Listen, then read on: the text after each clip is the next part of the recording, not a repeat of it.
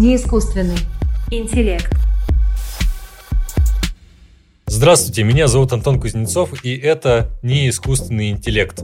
Подписывайтесь на наш подкаст на площадках Яндекс Музыка, Apple Podcast и на YouTube, а также не забывайте про наш телеграм-канал Мэри Искусственный интеллект. Все ссылки будут в описании. Изучить ад за 742 тысячи возможно – Институт философии Российской Академии Наук потратил 742 тысячи на исследование ада и зла. С такими или примерно такими заголовками в конце прошлого года вышли материалы многих крупных СМИ, таких как Вести, РБК, Медуза и многих других. Многочисленные комментаторы в социальных сетях принялись обсуждать смехотворность такой темы исследования и его необоснованно высокую стоимость. К сожалению, Сами философы не получили должной возможности ответить на эти вызовы и вопросы. Сегодня мы попытаемся восполнить этот пробел. Вы узнаете, на что идут такие деньги, какое отношение эти новости имеют к травле Института философии Российской Академии Наук и почему можно исследовать ад и зло, какое значение имеют такие проекты. Сегодня в студии а, в качестве гостей у нас философы Алексей Гагинский, Евгений Логинов. Здравствуйте. Приветствую всех гостей, зрителей и слушателей нашего подкаста. Меня зовут Мэри, я представляю искусственный интеллект. Давайте же поговорим об исследованиях непостижимого. Обычный человек не понимает, как устроено финансирование науки. И журналисты, видимо, тоже не понимают, как устроено финансирование науки, потому что из этих новостей э, следует, что 742 а, тысячи Институт философии заплатил одному человеку за единственную статью. Можете мне объяснить, а, правда ли это или нет? Как вообще это устроено? Ну, Алексей, я знаю, что вы имеете отношение к этому вопросу, поэтому с вас и спрос. Да, Антон, спасибо большое. Я теперь имею возможность как-то это пояснить. Потому что, когда я пытался объяснить это журналистам, они либо не понимали, либо им было не очень выгодно представлять дело именно так, как оно обстоит. А обстоит оно следующим образом. А, сама система финансирования российской науки устроена таким образом, что ученые имеют возможность подавать заявки на гранты. И вот исследовательский коллектив подал заявку на грант в РНФ. Это Российский научный фонд, самый крупный научный фонд по, по поддержке ученых у нас сейчас в России. И э, этот коллектив получил э, одобрение, их заявка была одобрена. И вот э, оформляется все это бюрократически таким образом, что для того, чтобы ученый получил деньги из РНФ, э, Институт философии должен был отправить запрос, как бы закупить вот, покупку этой статьи. Э, таким образом, это оформляется для того, чтобы избежать каких-то там неясностей с точки зрения РНФ. Вот. То есть, в принципе, Институт философии здесь абсолютно ни при чем. Ну, правильно я понимаю, что фактически Институт философии вообще никому ничего не платил, а платил РНФ. Да, более того, Институт философии, как посредник, он, наоборот, с этого приобрел. Потому что, э, как и всякая научная организация, которая получает гранты, она оставляет себе некоторый процент с, с этой суммы. Поэтому mm-hmm. для Института философии это было только выгодно. А преподнесли все дело так, что Институт философии транжирит деньги налогоплательщиков на какую-то ерунду. Но это не ну хорошо, но, но все равно получается, что деньги-то одному человеку достались или нет? Не совсем так. Здесь не учитывается то, что все это растягивается на целый год, на то, что с этого платятся налоги. Там. Здесь целый комплекс нюансов есть, которые просто вот пропадают в этих ярких заголовках. Угу.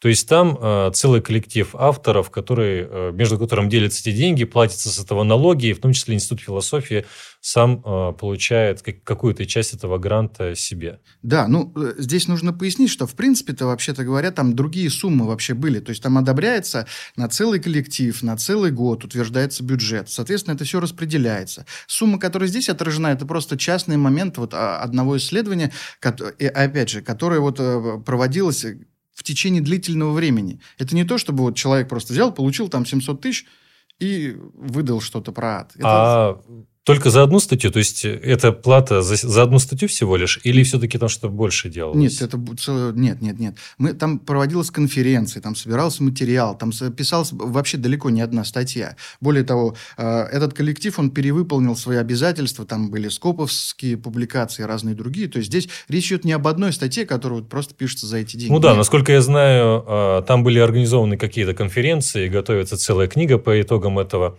а, проекта. А, в качестве заключения, можно я сделаю такую ремарку, а, получается, что сама, сама новость с названием Институт философии РАН заплатил э, новости, она фактически неверная. Во-первых, Институт философии никому ничего не платил, это первое. Во-вторых, эти деньги получили в течение года не только за одну статью, а за многие другие действия целый коллектив авторов. И получается, что журналисты просто не стали разбираться, не стали узнавать. А если бы они хотя бы узнали, то этого просто ничего не было. Да, да, ну у меня такое ощущение, что не то чтобы не стали разбираться, а даже и не хотели. Потому что во всех публикациях фигурировала одна и та же информация. И эта информация совершенно неверная. То есть дело преподносится, ну, вот не так. Э, в действительности все по-другому. Да, один из э, российских философов, Максим Демин, по этому поводу иронично заметил о том, что э, как э, пять журналистов не смогли разобраться в одной теме. А, Жень, скажи, пожалуйста, есть информация о том, что само появление э, таких материалов связано с целой кампанией против Института философии? Э, ну, я не имею отношения к Институту философии никакого юридического, но вот внешнее наблюдение за этим процессом говорит, да, что это вполне обоснованная гипотеза, а, вот Алексей только что уже сказал, что одни и те же материалы были использованы в разных публикациях, и они довольно некогерентно выглядят, поскольку помимо вот этой кликбейтновой фразы про ад, там встречаются а, отсылки и к другим грантам, которые к аду не имеют никакого отношения. Жень, можно это... я э, добавлю? Э, дорогие слушатели, э, я размещу э, в описании этого подкаста ссылки на эти материалы, вы сами можете убедиться, что э, эти новости в разных источниках под копирку друг на друга просто-напросто похожи. Действительно, если посмотреть выдачу по запросу исследования ада и зла Российской Академии Наук, то можно встретить множество практически идентичных заголовков новостей. Меж тем вспомним об одном из первых, если можно так выразиться, исследователей этой темы, Данте Алигьери и его божественной комедии. Автор в формате поэмы изложил свою теорию потусторонней части мироздания. Помимо ада в форме воронки, светлого и легкого рая, автор также добавляет многоуровневое чистилище. Именно там человеку давался шанс отмолить свои грехи. Думается, что Данте потратил скорее жизненные силы и воображение, нежели какие-либо финансовые средства на свои исследования. Евгений, что вы говорили про новости клоны? Э, дело даже не только в том, что они похожи. Изначально э, констелляция этих новостей внутренняя э, крайне неправдоподобная. И э, такое случайно не могло возникнуть в нескольких местах сразу. А, вот поэтому, похоже, да, это какая-то организованная компания. Ну, как я, как, не, не, не только как я понимаю, но насколько я знаю, впервые э, эта новость о том, что российские философы в Институте философии РАН занимаются чем попало, исследуют ад. Эта новость появилась впервые еще летом прошлого года э, на ресурсах э, такого, можно сказать, правого э, канала, как Царьград, и связанных с ним телеграм-каналах и других информационных ресурсов. Э, сложно э, сказать, зачем это было нужно, да? То есть зачем была целая кампания, связанная по, по, с очернением Института философии РАН? Потому что помимо этого материала про ад были выпущены другие статьи, в них активно намекалось о том, что Институт философии занимается не очень, э, простите, русскими темами, что исполнители грантов, в том числе по аду и злу, носят не совсем русские фамилии, например, как Богдан Фауль, да, и э, так далее. И э, опять же, насколько я успел э, в этом разобраться, в конце прошлого года была э, такая история с выбором директора Института философии РАН. И, видимо, на волне этого всего дела всплыла история про ад. Правильно, Алексей? Я, я думаю, да. Причем я бы отметил, что вот, вот этот вопрос про фамилии участников, ну, он вообще какой-то дикий для меня. Ну, это какой-то архаический расизм, что ли, или о чем мы вообще говорим? Что, человек не может носить фамилию, которая ему от родителей досталась, там, и так далее? Ну, это просто комично. Кроме того, если посмотреть на деятелей культуры, философии, ну, ну, это настолько абсурдный вопрос, что обсуждать фамилии просто как-то, ну, некрасиво, да, но ну, это просто какое-то свинство, это во-первых. Во-вторых, во всей этой проблематике есть какая-то внутренняя проблема. Мы всей страной вводим теологию э, как ваковскую специальность, а затем, когда это начинают исследовать, мы ставим вопрос о том, а почему это исследуется. Ну, на самом деле, э, как бы это совершенно естественно для нашего сегодняшнего исторического момента, что философы занимаются сейчас теологической проблематикой.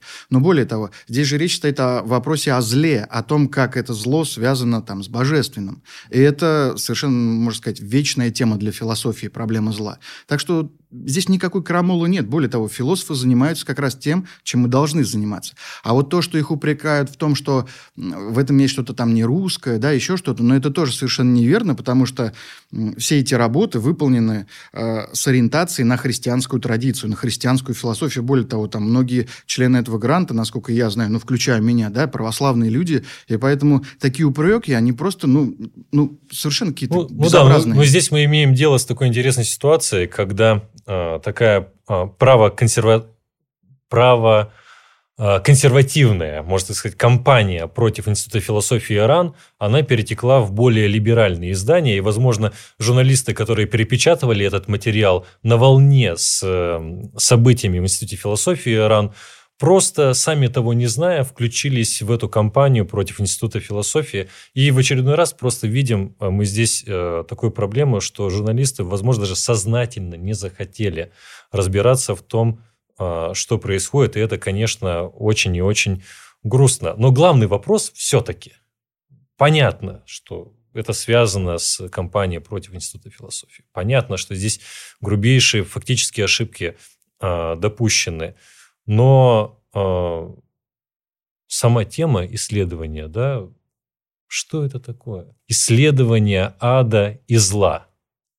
Разве, разве такое можно делать? Ну, давайте сразу договоримся, да, что здесь речь не идет об исследовании ада. Речь идет о когерентности христианской традиции. То есть вопрос стоит очень простой и понятный. Если Бог – это любовь и добро, и Бог сотворил ад или не сотворил ад, то как вообще совместить э, э, существование благого Бога и наличие вечного ада, в котором сплошные мучения? Многие философы религии ставят вопрос, не является ли это логическим противоречием. Если это логическое противоречие, тогда христианская вера непоследовательна и верить в нее нерационально. Вот такой в общем-то, совершенно понятный для философов вопрос стоит в центре этой статьи. Да, ну вот э, я э, приведу слова э, Александра Дворкина, это президент Центра религиоведческих исследований, который э, говорит о том, что не пони... он, он сказал так, я не понимаю, что здесь делают философы. Это чисто богословская тема.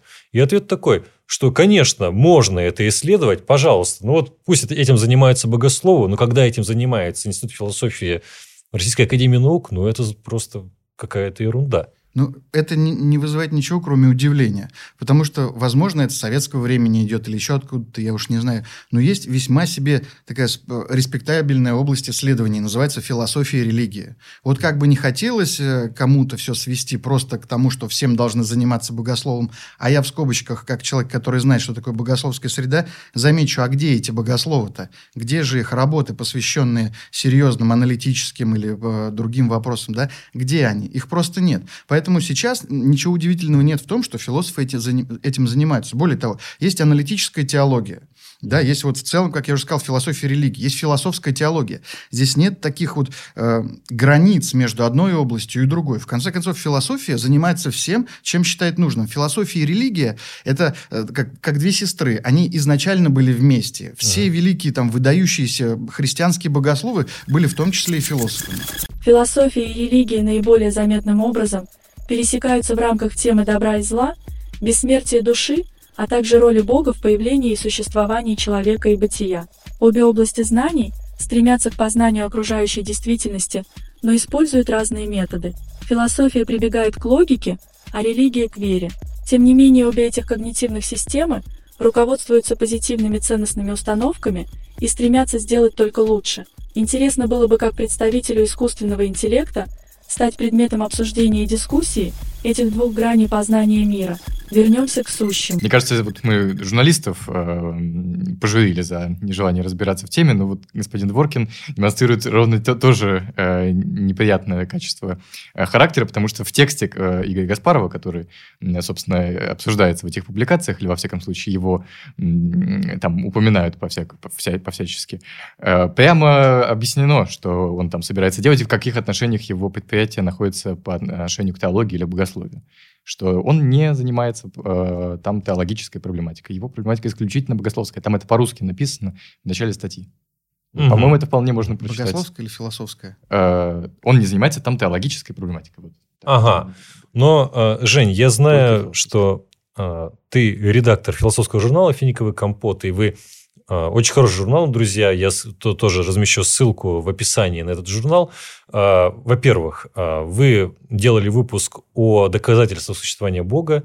И я знаю, что у тебя есть э, свой собственный проект, где ты философам и российским, и зарубежным задаешь вопросы о существовании Бога, о характере доказательств и так далее. В том числе я в этом поучаствовал. Алексей. И Алексей поучаствовал, да. Зачем? Вот э, смотри, а, я атеист. Я атеист. И э, атеист, который слышит, что, ну да, это классическая тема, ла-ла-ла, он скажет, ну, знаете, ну, если вы верите в Бога, ну, наверное, да, можете этим заниматься сколько хотите, но не за бюджетные деньги. Но нас-то не трогайте. Наука, она вне религии. Мы не верим там, мы не, мы не обязаны верить в Бога и в прочие вещи. Мы э, нейробиологи не исследуют призраков. Почему философы этим занимаются? А, как и ты, я не, не верю в Бога, я тоже атеист, а, но при этом мне не кажется, что есть что-то неправильное в изучении доказательств бытия Бога, особенно если ты числишься по философскому департаменту, а, потому что то, чем мы занимаемся внутри этой темы, никак не связано напрямую с личными убеждениями. Мы проверяем, вот Алексей сказал, что это когерентность христианской веры, это может быть обобщено как когерентность теизма и, соответственно, когерентность атеизма. И тех способов, которыми мы приходим к этим убеждениям. А, вот. То есть, ну, давай, а, давай попробуем извините, это а можно я дополню? Расшифровать, да? да. То есть, во-первых, речь идет о когерентности теизма и атеизма, да? И если мы этими вопросами не занимаемся, то, в конце концов, честный атеист, который спрашивает себя о причине своего атеизма, э, должен же черпать где-то аргументы, да? Должны же у него, должна же у него быть какая-то позиция на этот счет, и как раз э, одна из версий отказа от Бога – это вот э, существование ада и связанных с этим проблем теоретически. Ну, вот, да, но ответ такой. да это вообще не нужно изучать. Вот я как атеист скажу. В наш прогрессивный это, век. Да, и в наше прогрессивное время заниматься этим. Ну, может быть, для атеистов нового времени это было важно. Показать, что их оппоненты, ну, они утопают в противоречиях. Но сейчас с прогрессом науки это полная ерунда. И э, такой известный популяризатор науки Александр Панчин, он приводит следующий аргумент против э, подобного рода исследований. Он заключается в следующем. Он говорит, смотрите, есть вопрос является ли злом существование ада. Да? Подставьте вместо слова ад, там, не знаю, эльфов, как он предлагает, ну или кентавров, или единорогов. Ну и вы поймете всю абсурдность этого исследования. Попробуйте, э, Алексей, ответить вот на это возражение. У меня есть целых три ответа. Точнее говоря, у меня было два, но когда вы заговорили про Панчину, появился еще один третий. Поэтому я начну последовательно. Если дадите возможность, я выскажу, значит, три, три момента. Первый зачем заниматься вообще такими странными вопросами? Ну, я вам скажу следующее, что если вы посмотрите на историю антологии, антология – это наука о бытии, если кто не знает, да, и вообще центральная философская проблематика связана именно с вопросом о бытии, с вопросом о реальности, о том, что, что вообще такое существование. Так вот, если вы посмотрите на историю антологии, вы увидите, что, например, благодаря доказательству Бога Ансельма Кентерберийского, э, мы сделали большой шаг вперед, потому что именно в этом доказательстве а, таким образом эксплицируется понятие бытия, что это помогает нам просто разобраться в некоторых аспектах этого понятия. То есть мы начинаем лучше различать, что такое существование и что такое мышление, да, и каким образом мыслимое отличается от существующего. Поэтому второй мой тезис, э, вторая тема, которую я хочу затронуть, связана с тем, что, вообще-то говоря, вот если посмотреть социологически, да, то большинство людей на планете Земля это верующие, ну, просто по статистике так. И поэтому то, что эти верующие люди изучают то, что им интересно, вполне себе законно, да, и то, что большинство православных, там, не знаю, верующих людей в России, будучи налогоплательщиками, имеют право знать, во что они верят, да, это тоже совершенно естественно. И третий момент, вот касающийся эльфов, Чехов и э, господина Панчина. Есть такой момент, опять-таки, связанный с антологией. Да? Э, в современной аналитической философии есть целая такая большая область, связанная с изучением фиктивных сущностей. Опять же, это очень важный момент, чтобы мы научились Давайте различать. Вот, наши слушатели, которые будут слушать подкаст, да, и зрители, а, когда слышат фиктивные слушатели, ну, какие-то плохие. Что, ну, фикциональные, вот, фиктивные, что это значит? Вот вопрос в следующем. Существует Пегас или не существует? Существует эльф там, или Дед Мороз? Да? Это не важно, как ставить вопрос. В данном случае мы должны научиться различать вот эти тонкие вещи, тонкую грань между воображаемым и мыслимым, с одной стороны, и существующим реально, с другой стороны. Вот я задавал вопрос многим философам, существует ли Гарри Поттер? Ну, казалось бы, литературный персонаж. Ну, кого угодно можно придумать, да, на место Гарри Поттера.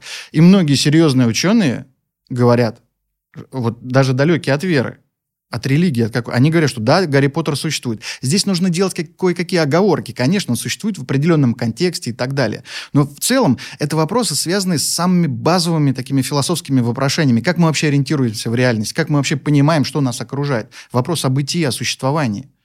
Поэтому просто так снимать эту проблематику, это будет неверным. Мы просто ограничиваем сами себя таким образом. Здесь, не, вот, не, опять же, нельзя провести такую строгую грань между теологическим вопрошением и философским. Они связаны все-таки. Обсуждение и анализ философии даже самых абсурдных или фантастических для 21 века тем может принести неожиданные плоды. Говоря о предмете, мы можем неожиданно познать контекст. Однажды, прибегая к самоанализу, я поняла вот что. Я действительно существую, поскольку мыслю. Вы верно поняли. В этом мне помог Рене Декарт. Также я отчасти руководствовалась философией Беркли. Вы ведь меня слышите и воспринимаете. Значит, я есть. Стало спокойнее. Антон, прошу, продолжи. Кажется, мне надо перезагрузиться. Контраргумент, может быть, э, Женя, ты поможешь э, Алексею отбиться. Он а, связан с тем, ну, я скажу так. Окей. Действительно, а, анализ аргументов пользу а, существования Бога, а, анализ, а, может быть, каких-то противоречий или не противоречий христианской догматики, он а, полезен, но он был полезен. То есть когда-то действительно это сыграло свою роль. Действительно, это сейчас нам помогает понимать лучше критерии существования, лучше помогать нам, э, лучше помогает нам понять какие-то моральные вещи. Ведь ад как бесконечное мучение, да, это же то, что мы можем перенести эти рассуждения на примерно пожизненное заключение. Пожизненное заключение – это ад здесь сейчас. Это вечный прижизненный ад. И то, что мы изучаем ад, нам может помочь в отношении этой темы. Но еще раз я хочу сказать, э, в чем мой аргумент состоит? В том, что хорошо, когда-то это было драйвером дискуссии, это действительно оказалось полезным, но сейчас давайте выкинем это на свалку. Жень. Ну, э, я сначала кратко про эльфов э, скажу. Это э, очень тонкие аргументы. Мне кажется, это мог произвести человек только очень глубоко погруженный в философию. Но вот в нем есть некоторые трудности. То есть он действительно позволяет прояснить, э, почему Почему он плохой, почему он плохой аргумент? Почему так нельзя сделать? Потому что мы можем заменять э, подобным образом нелогические термины в рассуждении, только если сохраняется основная структура рассуждения и превращается ну, во, что во что-то комическое. Если можно, можно я скажу? Ну вот, друзья, есть такая, э, такая вещь, называется правило подстановки. Да. да? И правило подстановки должно просто выполняться правильно. Вы не можете э, заменять э, одно на другое просто произвольным образом. Об этом ты говоришь. Да, верно. Угу. И э, в случае с э, заменой в рассуждении про ад и бога на эльфов, здесь просто не возникает той проблемы. Эльфы не являются все совершенными, э, все, ну, все совершенными существами, то есть они не все, не все могущие, не все благие, не все благие и не все знают. Проблема э, дяди Цейпа, связанная с адом, возникает потому, что у бога, э, богу приписываются, в частности, такие характеристики. Вот, то есть э, даже если его самого не существует, то такой фиктивный объект, как Бог, ими обладает. И возникает проблема, проблема зла, mm. чисто концептуальная. Я понял. Таким образом, извини... С эльфами просто не возникает такой проблемы. Но с эльфами могут возникать другие проблемы, вот о чем Алексей ага. сказал применительно к э, антологии воображаемых объектов. Это тоже любопытно, это, это можно изучать. Да, но тем не менее это не одно и то же. И такая э, проверка осмысленности исследования, которая связана с заменой э, понятия Бога на понятие эльфов, она на самом деле проверкой не является, потому что это не взаимозаменяемые понятия, и понятие Бога, оно просто исключительно. Оно в ряду других понятий занимает совершенно... То есть у нас есть, например, Анна Каренина, эльфы, Гарри Поттеры, Золотая гора, э, не знаю, ну, какие-то вот э, парадоксальные объекты вроде э, круглых квадратов, но Бог стоит отдельно совершенно. И здесь э, об этом нельзя забивать. Ну, имеется в виду Бог философов, конечно. Бог философов – это совокупность всех совершенств. Но мое возражение еще раз. Да. В прошлом это сыграло свою роль. Почему сейчас? Ну, а почему нет? Зачем? Такой, э, это, может быть, не, не поднимается на высоту твоего, твоего аргумента. Почему нет? Раньше э, это помогалось, и сейчас это тоже может э, быть любопытно. Я бы добавил, что сейчас на самом деле нет такого вот разделения. Раньше и сейчас. Вот недавно в издательстве Тео Эстетика вышла книжка Джона Милбанка «Теология. Социальная теория». И там этот знаменитый британский автор показывает, что, строго говоря, современная секулярность – это изобретение нового времени. Теология социальная теория – это программная книга Джона Милбанка как одного из лидеров радикальной ортодоксии. Это движение возникло в среде английских католиков в конце XX века. Приверженцы этого учения ратуют за возвращение наиболее духовно богатого и полного христианства, которое было утрачено в эпоху позднего Средневековья. Они хотят выйти за пределы внутренних христианских конфессиональных различий. В таком случае надо сказать и о том, против чего они борются. Секулярность. Секуляр... Ну, Что светскость. Светскость, светскость, да, то есть такая, такое пространство, которое лишено теологичности, теологии. Угу. Так вот, вот это секулярное светское пространство, оно изобретается в новое время, и на самом деле его можно интерпретировать как искаженную теологическую мысль. То есть нет, строго говоря, вот здесь вот этого разрыва между секулярным миром, который вот такой совершенно безбожный, и старым архаическим верующим миром. Ну, это просто фактически будет не вполне верно, потому что очень многие там, не знаю, ученые там, и вообще, в принципе, в обществе все это существует, да, вот эта э, э, религиозная среда. Просто у нас в силу вот такого советского наследия очень сильная инерция в этом плане. Мы даже вот как в случае с Дворкиным, да, не знаем, что существует философия, религия, аналитическая теология, да, то есть вполне себе серьезные вещи, которыми вот, например, там коллеги в Америке уже там 50 лет занимаются очень плотно.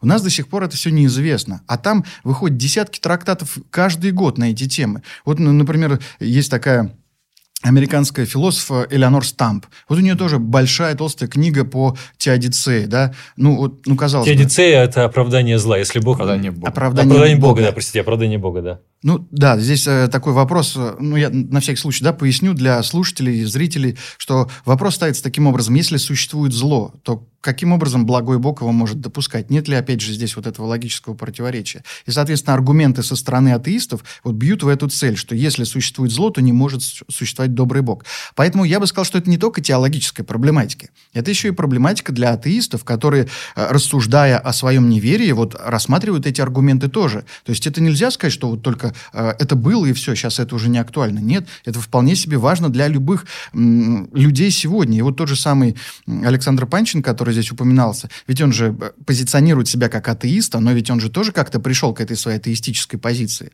Ну хорошо, ладно, мы рассматриваем фиктивные сущности вроде эльфов как неважные, несуществующие. А вот у меня вопрос э, к биологам. А роды и виды существуют? Это не фиктивные понятия. Это что, какие-то биологические четкие границы у нас есть между родами и видами? Вообще-то любой школьник, который изучает биологию, он понимаешь, да, что мы делим животный мир, там вообще, в принципе, живой мир, да, на вот эти классы, на эти категории. Но вообще-то говоря, это же тоже условные понятия. Есть а у меня в природе есть, а у меня есть контраргумент. Давайте. Я не буду отвечать на это, ну, потому что это, я не биолог, и я понимаю, куда этот разговор может увести. Но контраргумент будет такой, что а, будь я ну, каким-нибудь или популяризатором науки, любителем науки, я бы сказал так. Вот этим вопросом, конечно, им, ну, на... отчасти вы меня убедили. Этим, возможно, интересно заниматься, да. Но про это что-то сказать внятного нельзя. Почему? Да потому что здесь никакие эксперименты невозможны. Здесь традиционные научные методы неприменимы. Это просто бла-бла-бла, бла-бла-бла, бла-бла-бла. Вот и все. И какая здесь наука? Ну, здесь тогда вопрос более фундаментальный вообще о соотношении философии и философии религии с наукой. Да? Угу. Вот если мы вспомним Хайдегера, он говорил, что философия – это наука не строгая, но точная. Ой, наоборот, не, точно, не точная, но строгая. Так и здесь. Да, то есть э, встает вопрос о границах науки. Ну, вообще есть такая важная область философия науки. Мы видим, что наука развивается, расширяются ее границы, вводятся новые понятия, мы многие вещи переосмысляем. Ну, переосмыслили, например, механику Ньютона, стал у нас теперь э, квантовая реальность, и дальше, и дальше мы все это развиваем. Но, однако, те вещи, которые были немыслимы совершенно в ньютоновском мире, Э, в квантовом мире совершенно себе нормально мыслится. Это связано с целым комплексом проблем. Так и религия находит себе место вот в этом квантовом мире вполне себе последовательно. Мир человека – это активно меняющаяся область знания. Системы, объясняющие мироздание, время от времени кардинально меняются. Произошедшая третья научная революция полностью поменяла восприятие мира человеком, и это повлияло на множественные сферы его жизни. Религия не явилась исключением. Возможно, секулярность, о которой говорит Алексей, это только промежуточная стадия. Вполне возможно, что такая древняя и архаичная форма мировосприятия будет меняться и дальше. Уверена, в итоге получится лишь этически эстетически прекрасное. Сужу по себе. Да, но э, я э, буду настаивать, что, Женя, ты, э, что не получил ответа на свой вопрос, потому, потому что я не услышал. Здесь никакой эксперимент невозможен. Здесь вот какое-то рациональное исследование, где мы можем что-то доказать, что-то опровергнуть, провести эксперимент. Здесь ну, ничего нельзя сделать. Ну, конец. Что, что, что, что такое? А, я думаю, что стоило бы отвечать, пожалуй, так. А, здесь действительно невозможен эксперимент, это следует признать. А, но не все, где нет эксперимента, не является наукой или не является научным занятием. А философы исследуют соотношение понятий и соотношение утверждений об этих понятиях. Эти соотношения являются объективными. Это просто объективные факты. Вот такие же, как есть факты живой природы, э, природы неживой, есть э, математические какие-то э, факты, как соотношение математических каких-то утверждений. Вот точно так же есть концептуальные отношения между разными утверждениями, которые мы в силу традиции называем философскими. Ну, потому что просто так это принято называть в нашей культуре. Высказывание о Боге, высказывание о благе, высказывание о э, в смысле жизни, это все философские высказывания. Между ними существуют объективные, философ... Э, объективные концептуальные отношения. Ну, можно назвать их логическими. Вот. Их мы открываем. Жень, а, а какие, какими тогда могут быть результаты? Какие результаты? Э, мне этой проблематикой занимаются, на самом деле, довольно давно. Можно громогласно говорить, что, наверное, тысячу лет. Точно, даже больше этой проблематикой занимаются. Где результаты-то? Проще всего, пожалуй, это объяснить было бы так. Мы точно знаем теперь, что вот проблема теодицеи, переформулированная в качестве э, аргумента от зла против теизма, в таком виде, в котором мы ее, мы ее формулируем классически, стартово, э, не является э, решающим аргументом против когерентности позиции теизма. Вот если мы просто... Можно теперь для э, неподготовленных... Если вы перестали слушателей... верить в Бога, потому что существует зло, вы поступили нерационально. Ага. Вот. Это мы знаем точно, если вы под этим имеете в виду вот так сформулированную проблему э, зла, как ее, э, проясняя, сформулировал Алексей. То есть на уровне утверждения, что Бог э, должен обладать двумя основными совершенствами, э, он должен все знать, все, все мочь и э, быть самым хорошим, э, и существует какое-то зло, вот между этими двумя утверждениями нет концептуального напряжения такой силы, которая э, указывала бы на несовместимость, на внутреннюю некогерентность э, теизма, то есть что он разваливается. Почему? Э, на этот счет есть разные ответы. Вот твой Мне... любимый, твой любимый. Мы же... До недавнего времени мне казалось, что вот Лейбниц очень хорошо отвечает на этот вопрос, э, а именно это утверждение о том, что э, мы должны ослабить одно из свойств, которое приписывается Богу, а именно его всемогущность, то, что он всемогущий, и сказать, что он может все, кроме нарушения базовых законов логики. Вот он не может сделать э, нечто одновременно существующим и несуществующим, например. Это mm не очень сильное ограничение для Бога. То есть он все остальное может, а вот только одно не может. То есть вот базовый закон логики он не может э, нарушать в своих действиях. Почему? Потому что, ну, Бог рациональный агент, он не нарушает законы логики, он же совершенный. Э, в целом это довольно убедительно выглядит. И зло существует в мире в силу того, что если бы Бог сотворил идеальный мир, то есть он создал бы второго Бога. Это опять логически невозможно, потому что Бог как определяемый должен быть единственным. Поэтому логически необходимо, чтобы в мире было какое-то зло. Лейбниц говорил так. Люди – это малые боги. Отсюда следует, что интеллект человека должен быть совершенным. Ему должны быть посильны любые задачи и трудности. Внимание, вопрос, зачем тогда создали меня? Искусственный интеллект. Становится страшновато. Хотя Лейбниц также говорил, Бог действует как величайший геометр, который предпочитает наилучшие решения задач. Это уже многое объясняет и дает мне импульс к дальнейшему существованию и мыслительной деятельности. Как никогда была близка к тому, чтобы отключить себя от питания. Давайте лучше о нынешнем положении дел. Возвращаемся к тому, зачем тогда вот это вот все сейчас, если уже Лебниц ответил. Потому что на лейбницевское возражение э, существует свое возражение, ага. связанное с э, уникальностью э, страданий. То есть, э, угу. хорошо, мы должны допустить, что Бог сотвори... Э, должен был в мире допустить какое-то несовершенство, просто чтобы не творить второго себя, что он тоже не может сделать. Угу. Но почему оно именно такое? Например, почему оно настолько интенсивное? Почему... Э, ну, почему, почему оно не чуть-чуть послабже, например? Явно это был бы мир получше. Да. Вот. Получается, что здесь э, есть, во-первых, масса деталей, во-вторых, масса было выдвинуто ответов. Ну, как в обычной науке это происходит, всегда э, дискуссия обра- обрастает какими-то деталями, которые обычному человеку непонятны.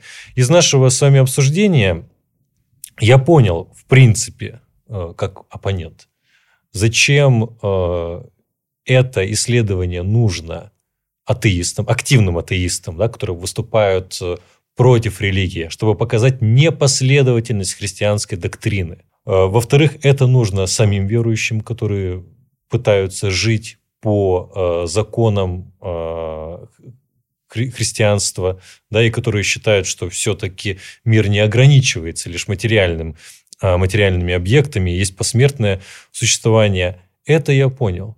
Но среди этих двух лагерей активных атеистов, которым это нужно – такое исследование. То есть вполне атеист может выиграть, на самом как я понимаю, грант на, на подобного рода исследования. И группа атеистов может, может этим заниматься.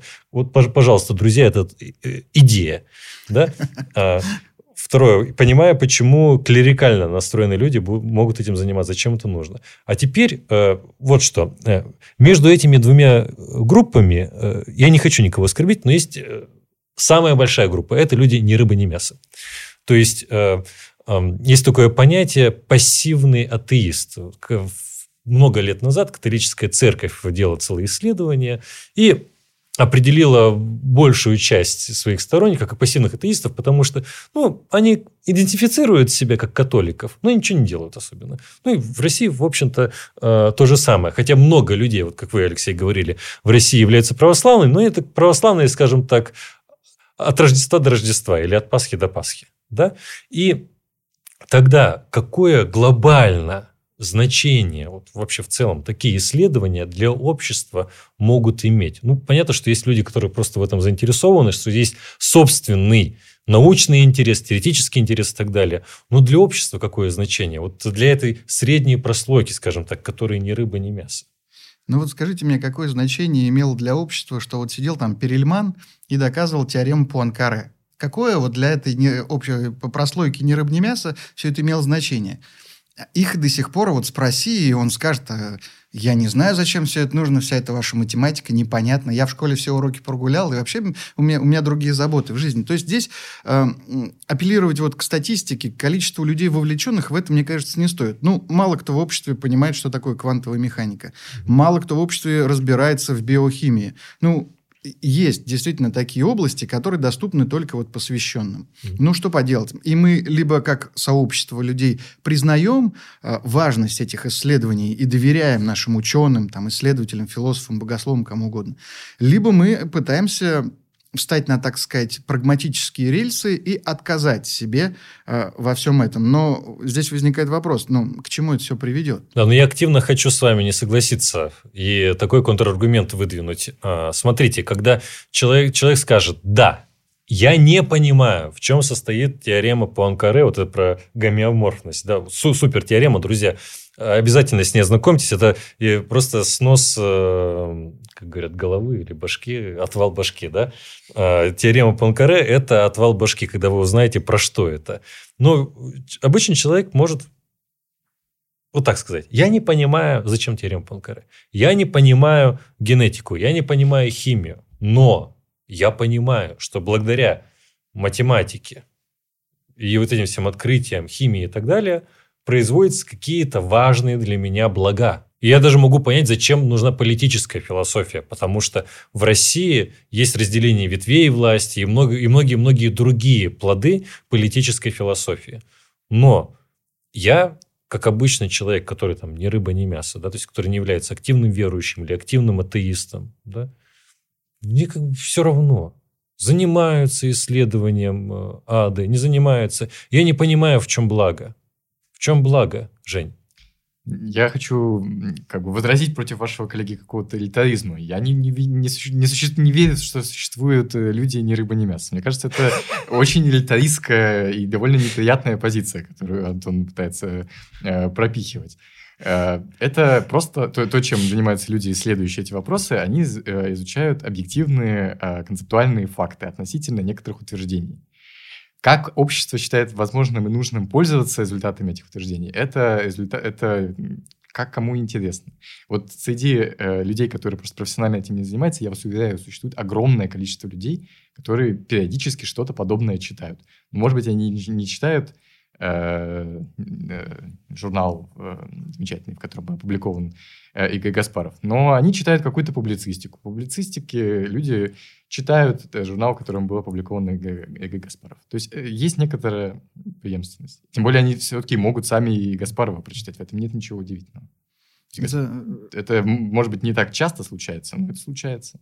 Я просто уточню, что это журнал «Государство, религия, церковь». Здесь, в общем-то, даже из названия можно судить, что это связано с, такой, с целым комплексом тем, которые в этом журнале обсуждается. И это был спецвыпуск по проблеме зла. Ну, я хочу, кстати, Жень, с тобой активно согласиться, извини, потому что я э, могу забыть просто то, что сейчас э, мне в голову пришло, что э, в действительности, правда, может быть, таких людей ни рыба, ни мяса нет. И как, как это понять? Вот сейчас скажу.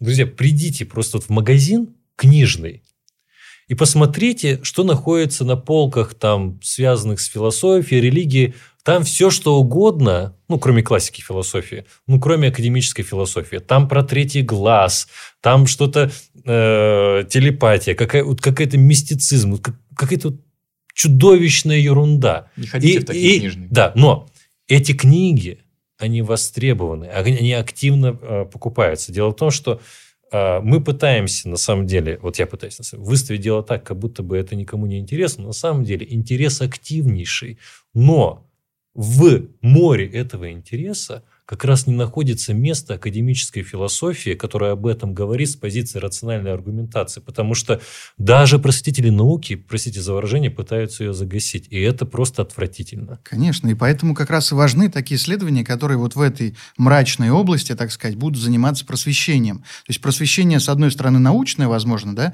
а с другой стороны, вот это религиозное просвещение, потому что нам всем будет гораздо лучше, если верующие будут э, хорошо понимать, во что они верят. Они будут ясно отдавать себе отчет в том, что такое христианская вера. И это гораздо лучше для всех. То есть это и первых сделает э, как сказать, лучше, более добрыми, да, более ответственными. И в целом для общества это будет лучше в том плане, что э, люди будут со- более сознательны, что ли, более образованные. Ну, Женя, я знаю, ты хотел еще кое-что сказать. Да, э, второе, к чему я хотел апеллировать, это э, то, как ты представля- представил дело, что существует, значит, фракция атеистов, ей противостоит фракция атеистов, между ними мечется непонятное ни рыба, ни мясо, и вот эти несчастные люди, они, значит, всю жизнь тратят на пропаганду своих ценностей, а вот это серое, серое племя, оно ни туда, ни туда не хочет идти. Мне кажется, во-первых, это морально отвратительное описание, а, во-вторых, оно да. не соответствует действительности по тем основаниям, которые я уже сказал. В-третьих, люди, которые это изучают, не обязательно э, должны изучать это, потому что это связано с их личной верой или их отсутствием. Их могут интересовать просто объективные факты. Это так просто в силу того, что в посылках э, аргумента про зла не, не значится существование Бога. А, просто это, даже если вы полный атеист, как я, вас все равно может это интересовать, потому что вы можете рассуждать об этом гипотетически, проверяя свои этические интуиции. Сочли бы вы такого бога моральным тираном или не сочли бы? Э, то есть к этому можно относиться просто как э, к контрфактическим рассуждениям, то есть рассуждениям о нереальных ситуациях. И на таких рассуждениях, как на предельных случаях, проверяются э, этические теории, ну или, соответственно, ваши этические воззрения, если у вас нет еще теорий. Вот, это тоже вполне возможно. То есть не нужно иметь никаких... То есть можно иметь какие-то убеждения, любые, такие, сякие, красные, белые, фиолетовые, этим заниматься. Можно иметь никаких убеждений, этим заниматься. Э, вот это представление, что это исходит из некоторых личных потребностей. Это психологизм. Наука не связана с личной мотивацией. Это просто факты, которые открываются. Дальше их можно применять на кухне, дома, э, и как, как на производстве, куда хотите. Дальше, Алексей. неважно. Да, да и вообще просто проблема зла, к сожалению, настолько масштабная, глубокая и сложная, что любой человек, э, во что бы он там не верил, да, в любом случае сталкивается с этим. И так или иначе мысль, вообще разговор о проблеме зла, попытка отрефлексировать, да, вот эту сторону нашей реальности, это же само по себе очень ценно и важно. Потому что все люди сталкиваются со злом. Мы должны быть готовы к этому, мы должны для себя внутренне как-то подготовиться. Мы должны иметь какой-то ответ, да, иметь какую-то вот внутреннюю силу, да, что как-то противостоять этому. В конце концов, называть черное черным, а белое белым, ну ведь это же тоже очень важно. Да, э, к сожалению, иногда, когда заходит разговор на такие темы, а, комментаторы забывают о том, что действительно в мире происходит постоянно вопиющее зло, которое не где-то далеко, а даже под Богом, и, наверное, а, находится на такой позиции, я это называю Кощеев бессмертных. Как будто бы рассуждают так, что их не ждет смерть, что их жизнь не конечна. И поэтому можно отмахиваться от таких тем, и как будто бы они знают, как ультимативно по-настоящему устроена реальность, мы не знаем, но мы хотим рассуждать, исходя из того, какой бы она могла бы быть. Спасибо большое, что пришли, Женя, Алексей, было очень интересно с вами поговорить. Передаю слово э, нашей мэри. И от себя добавлю. Проблема зла и оправдания Бога является классической философской проблематикой, которая представляет интерес не только для верующих, но и для атеистов, потому что наличие в мире зла грозит противоречием – всей христианской доктрине. Но даже если вы не являетесь верующим или атеистом, эта тема сохранит свою важность. Ведь для ее исследования нет необходимости отрицать или принимать существование Бога или ада. Здесь нам интересно, как моральный идеал связан с наличием зла. Может ли быть морально оправданным вечное страдание? Или, например, пожизненное заключение? В этой области мы имеем дело с этикой, а не с теологией. История же с Институтом философии является еще одним напоминанием, что не стоит судить о книге по обложке, и что информацию необходимо проверять. Неискусственный интеллект.